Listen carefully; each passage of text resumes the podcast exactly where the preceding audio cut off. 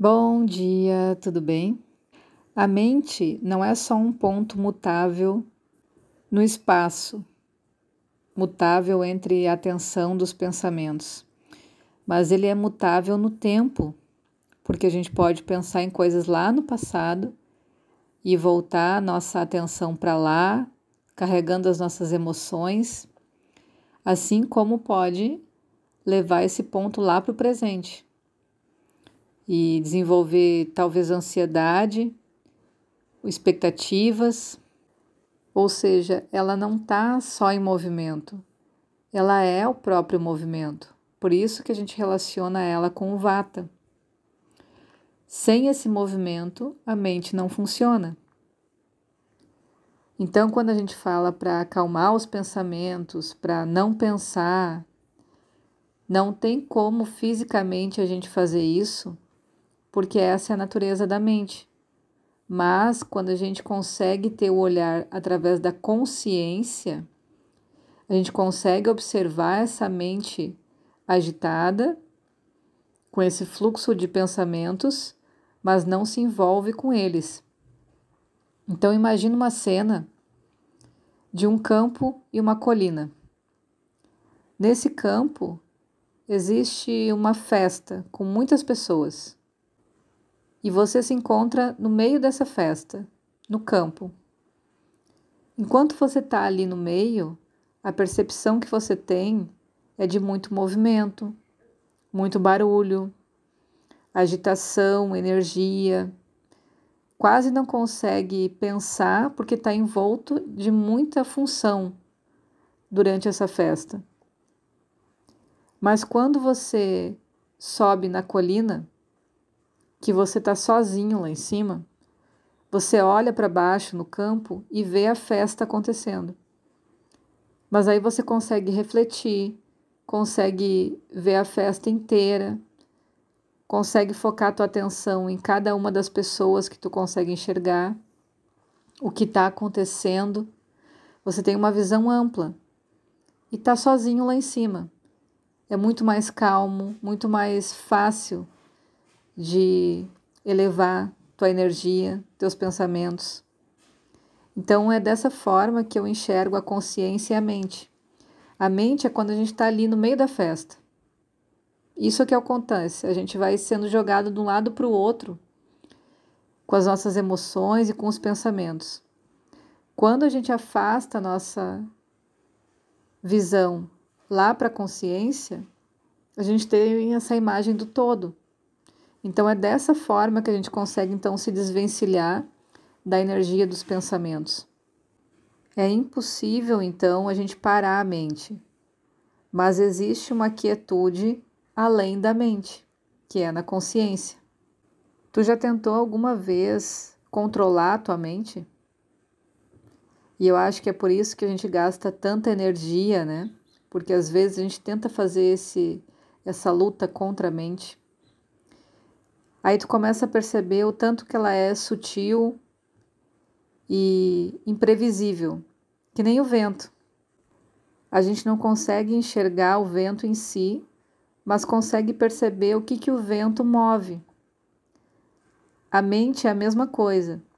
A gente não consegue pegar ela, não consegue localizar ela, mas consegue ver através dos pensamentos aonde está essa energia. Ela é extremamente sensível, ela é o próprio órgão da sensibilidade que fundamenta os sentidos todas as coisas conseguem exercer uma influência sobre a mente. Tudo que a gente vê ou sente deixa alguma marca ou resíduo na mente. Por isso que tem muita toxina. E um dos melhores momentos que a gente faz para eliminar essas toxinas é durante o sono. Quando a gente consegue ter uma boa alimentação, uma saúde adequada e sabe a importância que o sono tem, dormir no horário certo, fazer essa faxina que o corpo faz durante a madrugada, durante o nosso descanso, é nesse momento que a mente também manda embora muita coisa que não precisa e reorganiza o que de fato é importante para a gente. Então, mais uma vez, o papel do sono na qualidade de vida é fundamental. Quando a gente não consegue dormir bem, não dorme nos, nos horários corretos para o nosso corpo se recuperar, a gente se sente muito cansado no outro dia, porque a gente começa mais um dia carregando um monte de coisa que não precisa dos dias anteriores. Muitas vezes, através do simbolismo do sonho, essa mente reorganiza e faz uma síntese do que a gente está vivendo, através da leitura desses símbolos. Então, claro que não é tão fácil, porque é uma linguagem que a gente não está acostumado. Mas se a gente começar a observar melhor e prestar atenção nos nossos sonhos, a gente consegue entender como se fosse um resumo do que a gente está vivendo, da, do nosso dia a dia em si e das nossas emoções envolvidas com a nossa rotina. Outra informação importante também é que a mente, assim como toda a matéria, e a gente falou também em vários áudios lá no início sobre isso, a mente é dualista. Assim como essa energia da Terra, né? que é dual e que ela nos puxa para esse tipo de informação, de funcionamento. Então, quando a gente não tem uma equanimidade nos pensamentos, quando a gente tende às polaridades, aceitar ou rejeitar, bom ou mal, a gente está dando também mais atenção para a mente do que para a consciência. Tudo que a gente pensa cria o oposto, porque essa é a energia manifestada na Terra. Para afirmar alguma coisa, por exemplo, a gente tem que sugerir o contrário de outra. E por isso vem as críticas, a autocrítica também. E esses julgamentos como uma tentativa da mente de saber o caminho que ela deve ficar, certo ou errado. Mas lembra do ponto de vista. A gente faz o julgamento de acordo com a nossa realidade.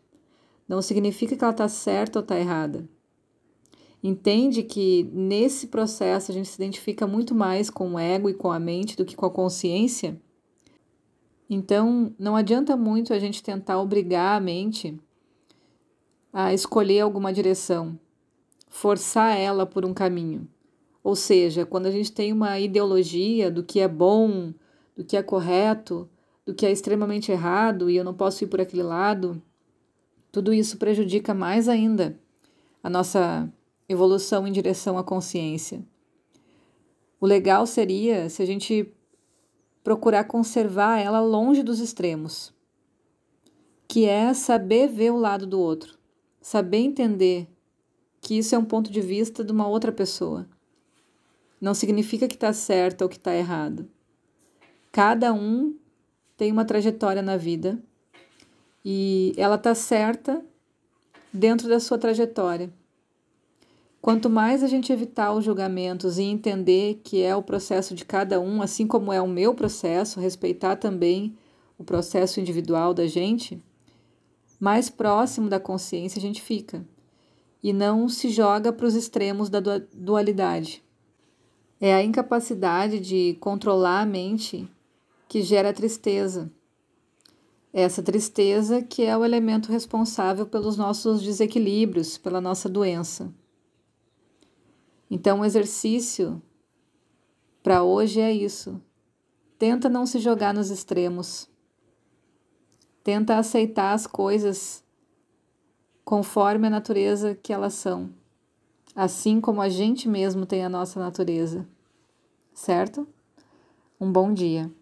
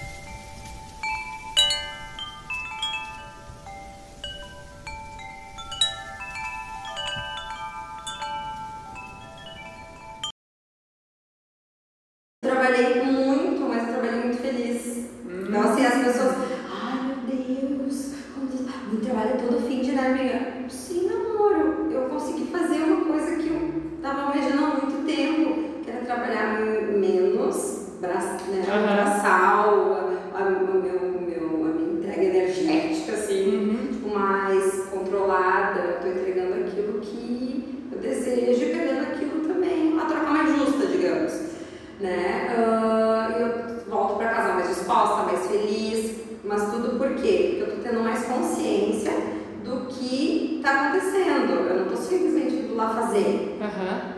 Entregando do jeito que eu gostaria que entregassem para mim. Sim. Então, assim, com mais carinho, com mais atenção. E as pessoas valorizam isso.